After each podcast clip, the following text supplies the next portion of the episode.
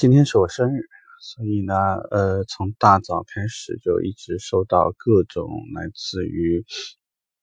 这银行啊、中石化呀，包括什么支付宝啊、QQ 啊、微信啊等等等等，非常多的祝福。呃，我主要今天想聊的话题就是你记别人的生日有没有意义？那有很多种方式，实际上是可以帮你简化的，就像 QQ，这 QQ 呢。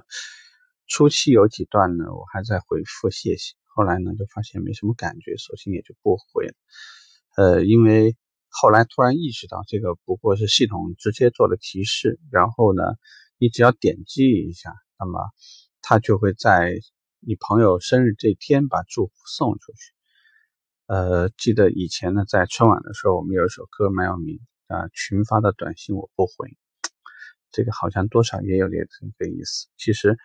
回复了谢谢，收到的那个人也没什么感觉，因为这个也只是他的举手之劳，他只是做了一个点击的动作，压根从他心中，他并不一定形成了那种很强烈的，呃，去关心你的生日有什么不一样啊，你今年的生日有没有什么愿望啊？没有这些东西。想跟大家聊的就是，如果真的你对于别人啊，对你的客户，对于你的朋友，对你的亲人。按说呢，顺序应该倒过来，嗯，应该先对你的亲人、对你的朋友、对你的客户，对于他们的星座、对于他们的生日，如果真的你有意识的会去记，而且真的会非常关注他们朋友圈里的一些变化，或者呢是在他生日的时候手敲一段文字，呃，因为像现在呢，已经很长时间没有人在用手写东西的这种形式来表达。对于别人的这个关心啊，或者说是在沟通事情，那么这种快捷呢，倒也少了很多可以在情感上呢建立那种非常扎实基础的东西。所以我说呢，如果是你真的很关心人家，我觉得在这个时候呢，花上你人生中不可逆转的两分钟或者三分钟，